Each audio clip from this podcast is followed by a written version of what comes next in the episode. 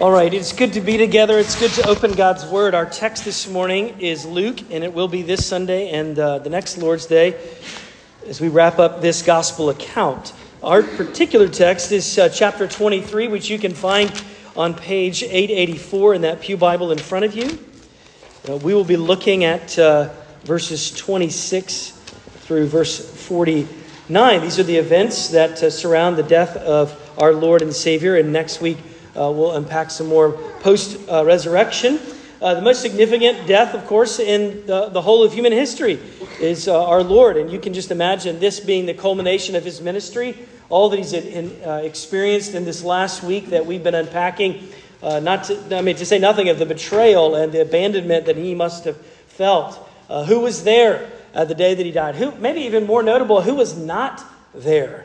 Uh, who was not uh, surrounding him at the cross. Remember, we talked about last week in the previous how Peter was the one, Luke is the only one who records that when Peter denied him that third time and the rooster crowed, that he and the Lord Jesus met eyes. We know that whatever was experienced there and whatever was exchanged was the beginning of his restoration. Praise be to God for Peter. But it does say that he walked out and he wept, and he wept bitterly, Luke records. What was he experiencing? What was the emotion that he was encountering? Uh, well, it was deep shame. Now, I'm going to say this to everybody here, whether you're a follower of Jesus or a denier of Jesus, uh, you are familiar, all of us to a person can identify with shame. Uh, we have at times, you, you may feel it even today, feel unworthy. You feel like a failure. You feel like you don't measure up in life in some way. You look around you, uh, shame sometimes is a very lonely emotion when you look out and you imagine that everyone else has it going well and they have their life together. You feel like at times, I know I do, like a fraud. Uh, like if others found out some of the things concerning me or my secrets, they would reject me. And that is part of shame. I don't feel right. I am not okay. Uh, I'm not worthy. I'm unclean broadly speaking, uh, shame has two forms. Broadly speaking, there's the objective form of shame, which is the, that experience we have when we know that we have done something to violate our conscience in our knowing, in our doing, uh, in our feeling that we have we have done something wrong, and we feel uh, guilt and shame accompanies that, and it should. It's part of being made in God's image. We have the law of God written on our hearts. Uh, there's another form of shame that's more subjective. That is the experience we shouldn't feel. You shouldn't be ashamed of where you're from or where you live or, uh, or things uh, associated with, say, your family or your faith. You shouldn't feel ashamed because you have big ears. I don't have anybody in mind. Um, you shouldn't feel ashamed, uh, but you, you kind of do when your three year old, you know, just who's being potty trained drops his shorts and pees on the front lawn of the church. And and you're the pastor of that church. And uh, I don't know where I made this up, but I, I've got three sons, so you have three guesses. Maybe you feel shame because someone has wronged you or even abused you. Maybe you feel shame because of things that uh, you don't possess, because you don't belong. And I would say it's easy. I mean, we could go around and collect a whole variety of stories about that and the human experience, but I want to tell you this morning that I have good news for you. Jesus deals with both forms of those shame. The feelings uh, are not the focus. I'm not focused this morning on shame. It's not what I'm trying to elicit. I know it's something that you've experienced like I, and we need to bring our emotions and say, what does God's word say about these things. Sometimes shame has a way of tempting or leading us away from the Lord, but we should let it speak. God's word speak and lead us into uh, a deeper relationship and trust of Him. So I know you just sat, but let me invite you in deference to God's word to stand as we read this portion. Beginning verse 26, this may be very familiar to us and to our ears, but uh, may God bless it to us. Verse 26 As they led him, that is Jesus, away, they seized one Simon of Cyrene, who was coming in from the country, and laid on him the cross to carry it behind Jesus. And there followed him a great multitude of people and of women who were mourning and lamenting for him. But turning to them, Jesus said, Daughters of Jerusalem, do not weep for me but weep for yourselves and for your children. For behold, the days are coming when you when they will say, Blessed are the barren and the wombs that never bore and the breasts that never nursed. Then they will begin to say to the mountains, Fall on us, and to the hills, Cover us. For if they do these things when the wood is green, what will happen when it is dry? Two others, verse 32, who were criminals, were led away to be put to death with him, that is Jesus. And when they came to the place that is called the skull, there they crucified him, and the criminals, one on his right and one on his left. And Jesus said, Father, forgive them, for they know not what they do. And they cast lots to divide his garments. And the people stood by watching, but the rulers scoffed at him, saying, He saved others. Let him save himself. If he is the Christ of God, his chosen one, the soldiers also mocked him, coming up and offering him sour wine and saying, If you're the king of the Jews, save yourself. Then also an inscription over him This is the king of the Jews. One of the criminals who would, was hanged, who had, had hanged, railed at him, saying, Are you not the Christ? Save yourself and us. But the others, the other criminal rebuked him, saying, Do you not fear God, since you're under the same sentence of condemnation? And we indeed justly, for we are receiving the due reward of our deeds. But this man, this man has done nothing wrong. And he said, Jesus, remember me when you come into your kingdom. And he, Jesus, said to him, Truly I say to you, today you will be with me in paradise. It was now the sixth hour, and then there was a darkness over the whole land until the ninth hour, while the sun's light failed and the curtain of the temple was torn in two. Then Jesus, calling out with a loud voice, said, Father, into your hands I commit my spirit. And having said this, he breathed his last. Now, when the centurion saw what had taken place, he praised God, saying, Certainly this man was innocent. And all the crowds that had assembled for the spectacle, when they saw what had taken place, returned home beating their breast. And all his acquaintances and the women who had followed him from Galilee stood at a distance watching these things. That's God's word. This is God's word. Uh, you may be seated. I'm going to ask for God's help. Uh, Lord, uh, you know everyone, every soul, um, every heart here, and you know what we need to hear from your word. So help me get out of the way and help Jesus uh, be lifted up because we're asking with confidence in his name. Amen. There are things as humans that we learn there's things that we don't need to learn that, that come to us almost uh, intrinsically, instinctively. I'll give you uh, an example mockery. What is mockery? Well, it doesn't need to be defined. Uh, mockery is something that even a two year old gets. If a two year old's having a full blown uh, meltdown tantrum and they're, they're flailing and, and screaming, and you walk up to them and you start flailing and screaming right back at them, they get it. Right? No. Some children are a little bit harder headed than others. Lon, can I get a witness? Hey, we're at church. Let's all be honest here, folks. Sometimes it works, sometimes it doesn't, right? You learn mockery or you don't. But, you know, mockery is something that we experience. Irony is another one, but that's different because irony is something that we experience. So you have to have a little bit of background, maybe some context. You need to have a little bit of EQ, maybe to read the nuances on someone's facial expressions. You need to have some other categories sometimes. Take some time to hear the nuances, maybe, of irony. Not mockery, but irony. Then there's this other thing humility. Not, not to be confused with humiliation. We all get that. We all get that. That's why I you know, alluded to the whole shame piece. We know what it feels like to be completely humiliated, but to have humility operating within us is, is something of a right understanding of who we are. A, a not high or low view, but a right understanding. And that type of humility only comes uh, with God's wisdom so often. All three of these things, I think, are embedded uh, in the passage that we just read surrounding Jesus' death. There are some pretty powerful and I would say even peculiar statements in what I just read that Luke captures for us. And here's how I want to break down the text. Uh, it's words, words of prophecy. You'll see it listed there in the order of service. In those opening verses 27 to 31, they're words of prophecy. Then you shift in verse 32 some, uh, some words of irony. And then lastly, uh, verses 44 through 49 are some words of mystery.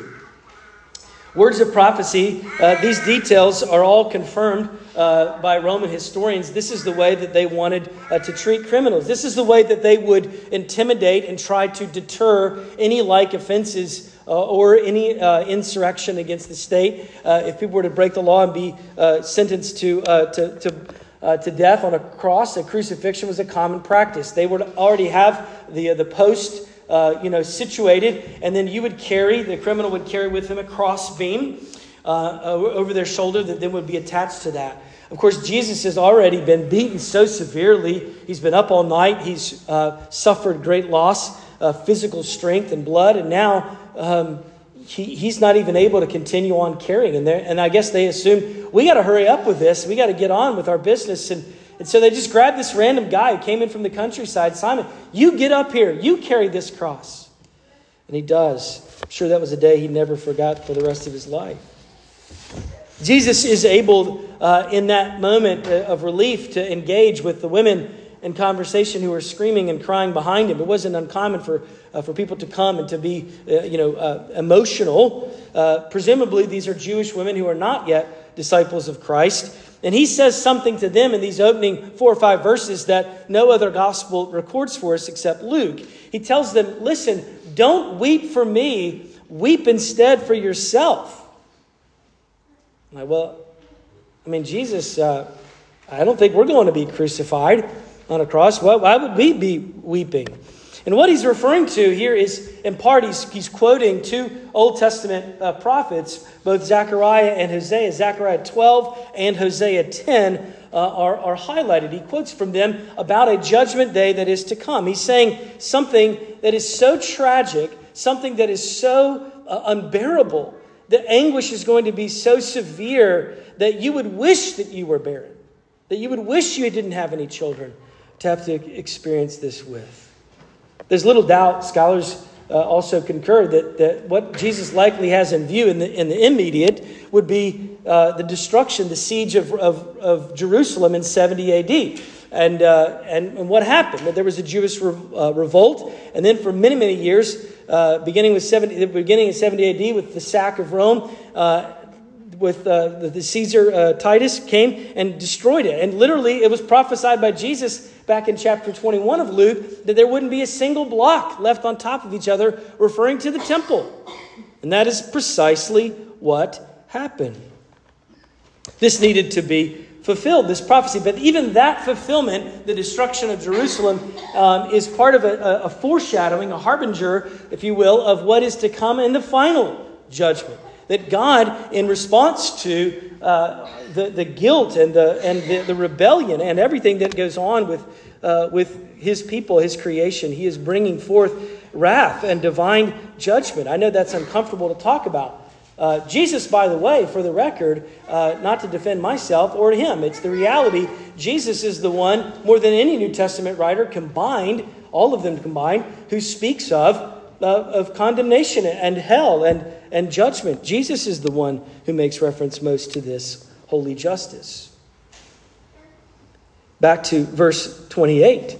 Well, even, even to look at this, the, the, to, to realize Jesus is saying, if you were to see a glimpse of that, to understand that coming judgment, then you, you would, you would, if you haven't already fallen at his feet, would, would, would curse yourself. You would want the mountains to fall on you. You would want this to happen so that it could all just be over and done with. I'd rather be dead. But Jesus, back to verse 28, is saying, Listen, weep for you, don't weep for me. Now, there's nothing wrong with crying about Jesus' death on the cross. And many of you, like me, I'm sure have. When you contemplate what Jesus suffered at Calvary, uh, you, you, you do weep. At times, tremendous tears. But we don't weep as if it were a random tragedy. It was an accident of some form of injustice. We know what it's like to see tragedy in the world. Sadly enough, because of you know global news coverage, we get too many opportunities to respond to that. And you see things, you see images like on the news when you see a, a, a mother who is uh, you know, weeping over the casket of her dead son, a soldier, you, you cry. You don't need to know the woman. You don't need to know the son. You just you look and you, your sympathy you know stirs within you and compassion, and you you weep for her loss. But you're not weeping for yourself. They are disturbed for Jesus, but Jesus knows precisely what he's doing and why he's doing. This is not a senseless uh, act of violence against an innocent man, although Jesus indeed was innocent. That's part of what Luke proved for us last week. It was reiterated again, even as the centurion said. Jesus is innocent, but he is intending to do this to take our sins as a substitute to absorb for us in our stead, in our place, the wrath and punishment that we deserve from God on our behalf.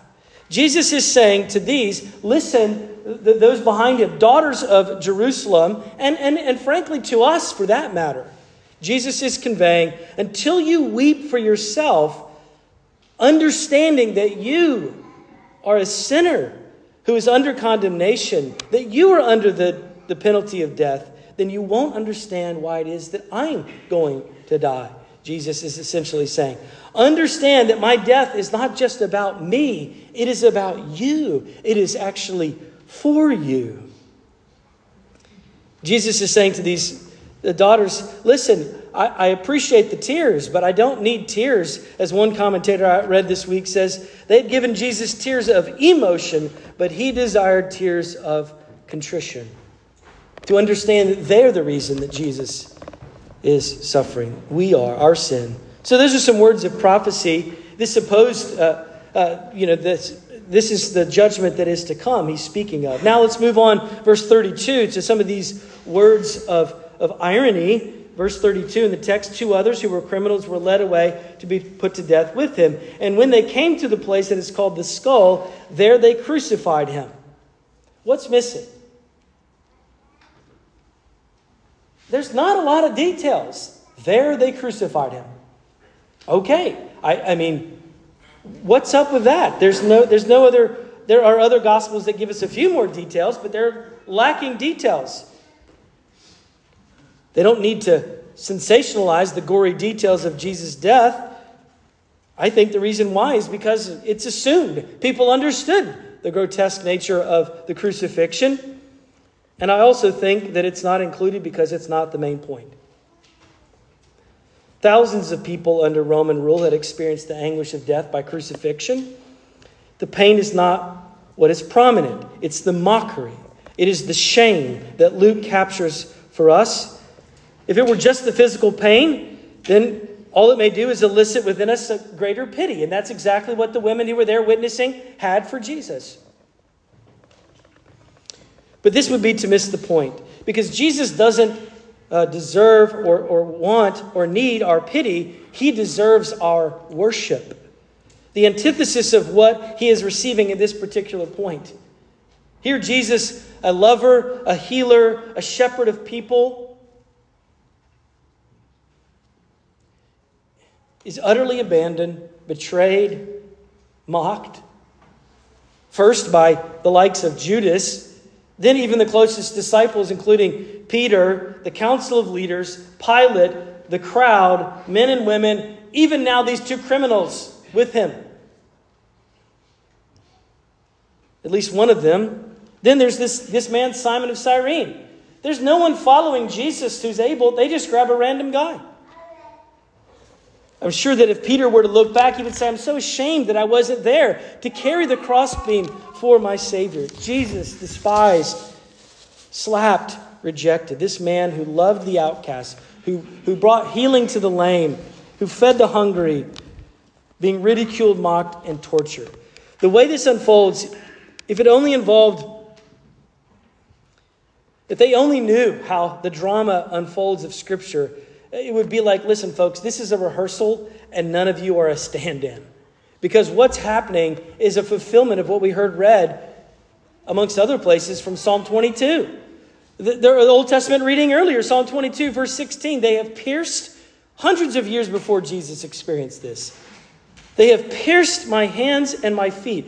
They, they gamble for his clothing. They're un- unwittingly, they fulfill the very things in Psalm 22, verse 8. Let God deliver him, they say. Again and again, virtually every angle and every party that's involved says in some form or another, You saved others, which is true. Save yourself, Jesus. In some ways, it's natural. It's, it's, it's, it's logical. I mean, Jesus, of all times, to uh, demonstrate your power, this would be a good one. Call down angels and deliver yourself, whatever. Save yourself, Jesus. They don't understand. They can't understand, evidently. They're fulfilling the very prophecy. Even Isaiah 53 uh, 12, it says that he would be there between two thieves, between two transgressors.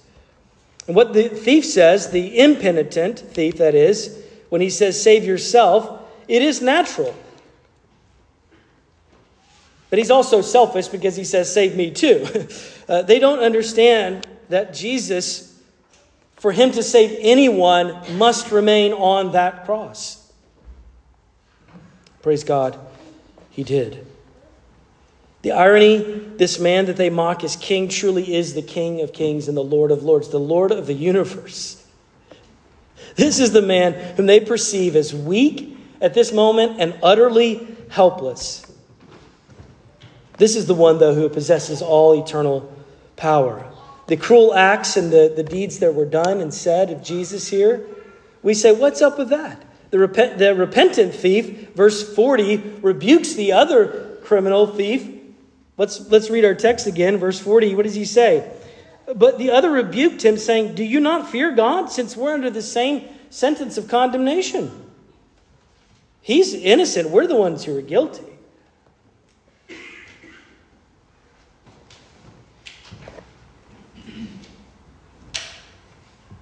All this mockery, we think to ourselves, I would, I, if I had been there, I would have just been silent.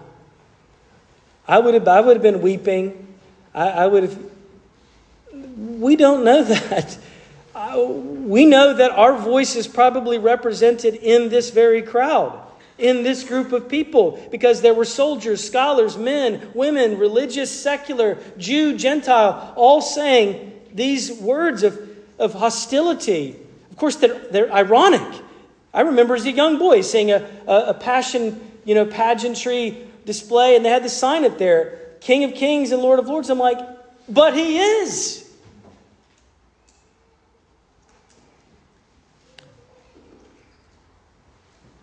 We mock the Lord of Lords and the King of Kings ourselves. We don't long by nature for God's law and his rule. We long after our own will. We love our own way. We, we seek our own pleasure. We mock the lordship of God we mock it with our own disobedience. So, what's the point? What's our hope? Why would we, and why should we suffer any shame? Because we cannot save ourselves. The cross is the Romans, the crucifixion is the Romans' tool of pain and shame, but it's God's planned means for rescue and redemption. I remember as a teenager uh, memorizing the verse uh, in Hebrews 12 Chris's father said it, uh, ironically, at our, our wedding 20 years ago. Hebrews 12, 2. Fix your eyes on Jesus, the author and the perfecter of our faith, who for the joy set before him endured the cross and scorning its shame, sat down at the right hand of God the Father. Scorning its shame, what does that even mean? Not despising its shame. Jesus, what that means is that he ignores it. He doesn't hold it in high regard. He's willing to take the shame. He refused to save himself so that he could open the door for our salvation, our reconciliation. Why? Well, let me explain it again. For the Romans, the cross was a tool of pain and shame, but God planned it to be a means of rescue and redemption. Why? Well, to take our sin, to take our shame. We can be released, my friends, even if you assume that you're an unworthy, un, uh, undeserving person, a vile sinner. Perhaps there are dark things even in contemplating this that terrify you. It is beautiful. Even the thief here sees by faith who Jesus is, and then he cries to him. He's the one, I love it, that he's the one who sees a future for Jesus. Everyone else assumes it's the end. And then he says, Hey, Jesus, when you make your way into your kingdom, remember me, have mercy. And then what Jesus says in response to him in verse 43, it is beautiful.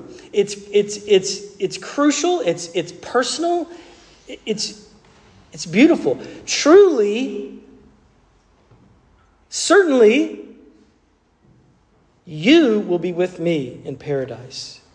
When we feel the shame of being an outcast or we feel lonely as a follower of Jesus, we can plead to the one who is deeply acquainted with all of our shame and sorrow Jesus, remember me. Jesus, remember me.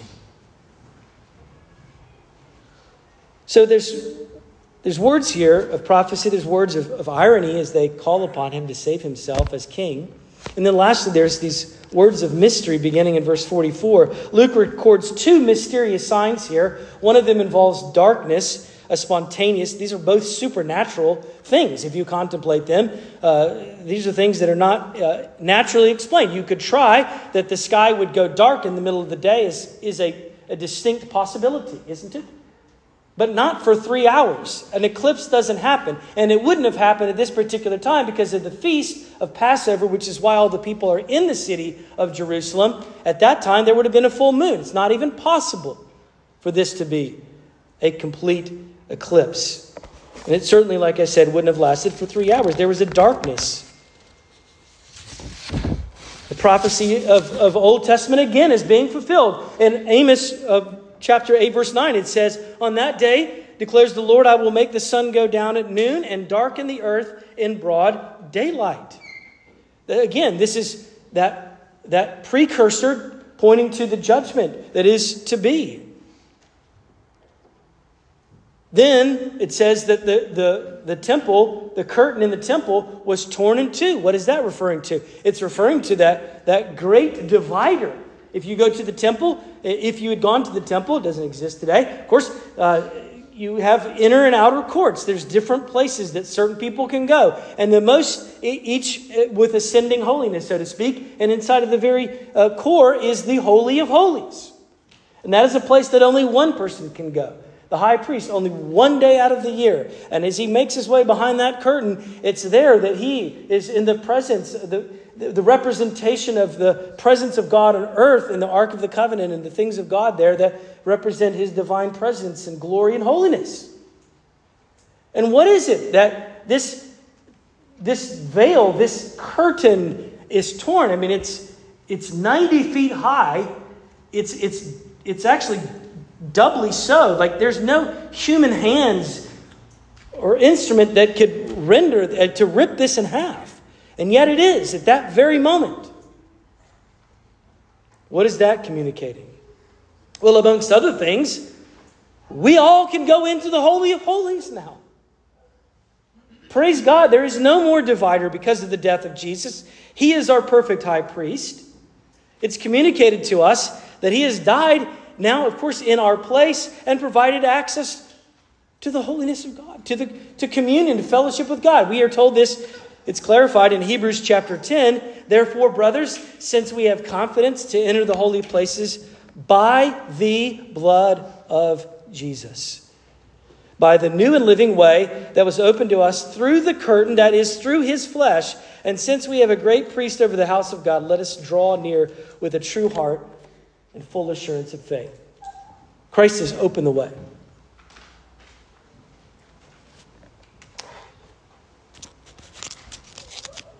Do you want to follow this man? Obviously, you know, we, we read here that the centurion was, was coming to some profound conclusion at the close here. Others, too, were, were overwhelmed with emotion just witnessing this. Of course, we, we know that just to see the power of God on display doesn't convert people. Their hearts have to be transformed. Our hearts have to be transformed. But do you want to be his disciple?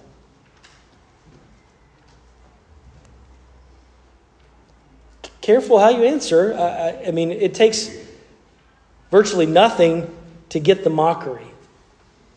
It takes maturity to understand some of the irony of what is unfolding and transpiring here. But to really follow Jesus, it takes humility. To walk and to follow him. Luke 9, earlier, we're told, and he said to all, If anyone would come after me and be my disciple, let him deny himself, take up his cross daily, and follow me. To deny myself. Again, we look at the cross, and our response is not pity, it's not tears for Jesus. It shouldn't stir just that. It should stir within us humility and worship. Humility because it was our sin that sent Christ to the cross. It was our hostility, it's our mockery. It's also humility because Jesus has and will call us to suffer shame at times, for sure. There's times when that shame is self inflicted, but either way, He has not left us alone in our shame. Jesus has every desire and every capacity to love and to lead, to lead the outcast, the broken, the sinner, those who know their shame, even those who've imagined that they've sinned so miserably that God couldn't forgive them. To them, to us, He is a living and loving Savior even to those who betrayed him. To be restored. Shame, remorse, and guilt can lead people to self destruction. We know that. Just look at Judas. But, but, for those who are united to Christ, shame is not the end of the story. Shame can lead us to repentance and faith and lead us to restoration. The cross of Christ gives us hope. Shame is not the end of our story in Christ.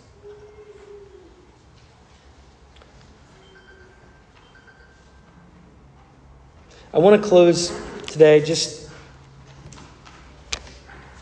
uh, a brief reflection. I, I mentioned earlier our denomination is celebrating 50 years this coming month two amazing leaders uh, in our denomination died this week. Two men that I uh, am deeply grateful for, deeply impacted by, deeply grateful to have interactions and um, sat under them as professors, as uh, tremendous men. Harry Reeder was one of them. He died on Thursday in a car accident at 75. And Tim Keller, the pastor of Redeemer Pres in New York. Harry Reeder is the pastor of Briarwood, a large PCA church in Birmingham, Alabama. And Tim Keller, the pastor, as some of you know, of Redeemer, New York. I've cried a good bit this week. I didn't cry for me. I didn't cry for these two men.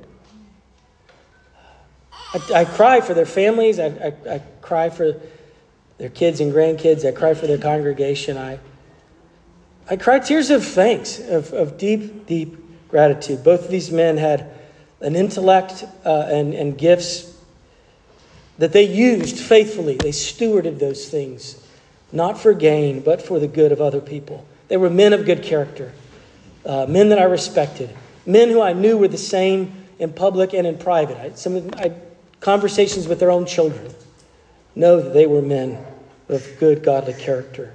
Both of them were faithful to their marriages upwards of 50 years. No scandal, no desire to be celebrities. Both these were faithful men. Both of them were men of humility. Tim Keller, one of my favorite articles of all time, wrote this about humility. Humility is a byproduct of belief in the gospel of Christ. In the gospel, we have a confidence not based in our performance, but in the love of God and Christ, Romans 3. This frees us from having to always be looking at ourselves. Our sin was so great that nothing less than the death of Jesus could save us. He had to die for us, but his love for us was so great, Jesus was glad to die for us. I think one of the ways to apply this text Furthermore, one of the ways to test our understanding of humility, which this narrative, amongst other things, should drive us to,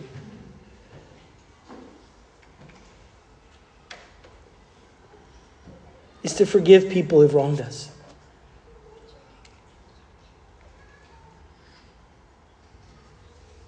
You see, the, the most powerful words in this passage that we read are, are not words of mockery or irony or mystery.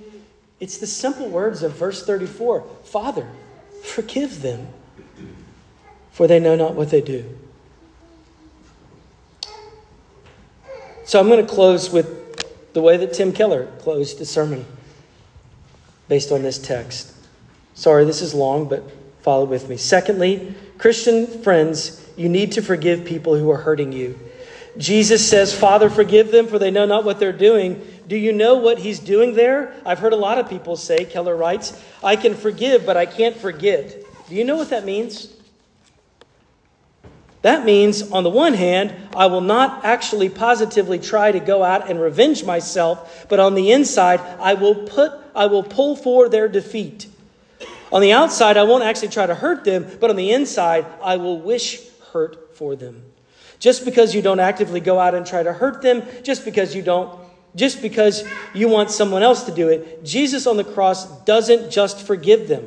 Of course, he does that. He wills also their enlightenment. He wills their redemption. He says, Lord, they hardly know what they're doing anyway. They're guilty. Forgive them. He doesn't say, uh, because they don't know what they're doing, they're not guilty. No. He says, of course they're guilty, but on the other hand, they're also blind. They should know better. They don't know better. He wills for their illumination. Some of you need to do that for some people in your life today. Can you trust Him? Can you forgive others? Do you know that? The, the thief that was, that was there, Jesus, when Jesus said, Father, forgive them, one of the gospel writers had to rely upon someone having heard that down there. Surely one of the men, the criminals hanging on his side, heard him say that out loud. If someone on the ground heard it, Surely someone up there heard it, and I'll bet you what did it. I'll bet you you know how he knew. I bet that's how he turned. He said, What kind of man would be dying for the people down there? The penitent thief, the one who repented. Surely he said, Who is this that he would call for these people to be forgiven? Charles Spurgeon said Jesus Christ looked down and he saw the people he was dying for. Some cringed, some snarling, all of them clueless. In the greatest act of strength and love in the history of the world, he said, when the thief saw that, he realized, there, there is the answer. If you can take the sight of Jesus doing that into your heart, it's the solution to all the things we've just talked about. Here's the balm for all of your woes. Let's pray. Father, we, we've mocked you at times. Have mercy on us. Our shame, it points us, it leads us to turn inward to sin and self all the more. But would you please guide us by your word to the foot of the cross? Thank you for the cross, uh, the work of Christ. Have mercy on us, Lord. We thank you. Even when we've mocked your, your word, your law, your character, your wisdom, even your very mercy. You've opened a means, a way for us to be reconciled. Help us through your word. Help us now in a moment through the sacrament to be fed, to be invigorated, to be encouraged, to be fueled to do your will. Father, we do thank you today for our denomination. We thank you for the Presbyterian Church in America. Even as our motto says, Lord, may it be all the more true in future generations that we would be people who are faithful to the scriptures, true to the Reformed faith, and obedient to the Great Commission. For the sake of lost people, for the sake of the nations, Lord, please use us. Preserve us for our joy. Preserve us for your glory. Lord, make us a humble people. Make us a humble people like humble and faithful leaders like Harry Reeder and Pastor Tim Keller. Lord, both these pastors. Please, mercifully, would you meet this very day and in the months ahead with their wives, with their children, with their families. Send your ministering spirits, even angels, to, to meet with their congregations this day as they grieve.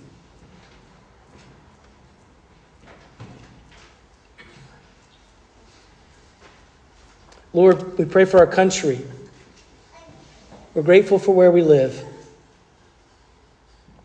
It makes us sad to think about how much we've prospered, and yet how little piety we have. We pray for the leaders of our country, Lord, for our president, for our vice president, for our governor, for all others in federal and state and community leadership. We pray for them to have wisdom and insight, courage to make decisions that are principled, courage to make decisions that serve people in our country, our nation well. And God, we thank you for the tender care that you give us and the, the involvement that you have at the most basic daily level of our lives. What a profound mystery that too is to us. Teach us to fear you that we may enjoy you forever. We pray now through Christ, our good shepherd, even as he taught his disciples to pray, saying together, Our Father, who art in heaven, hallowed be thy name. Thy kingdom come, thy will be done, on earth as it is in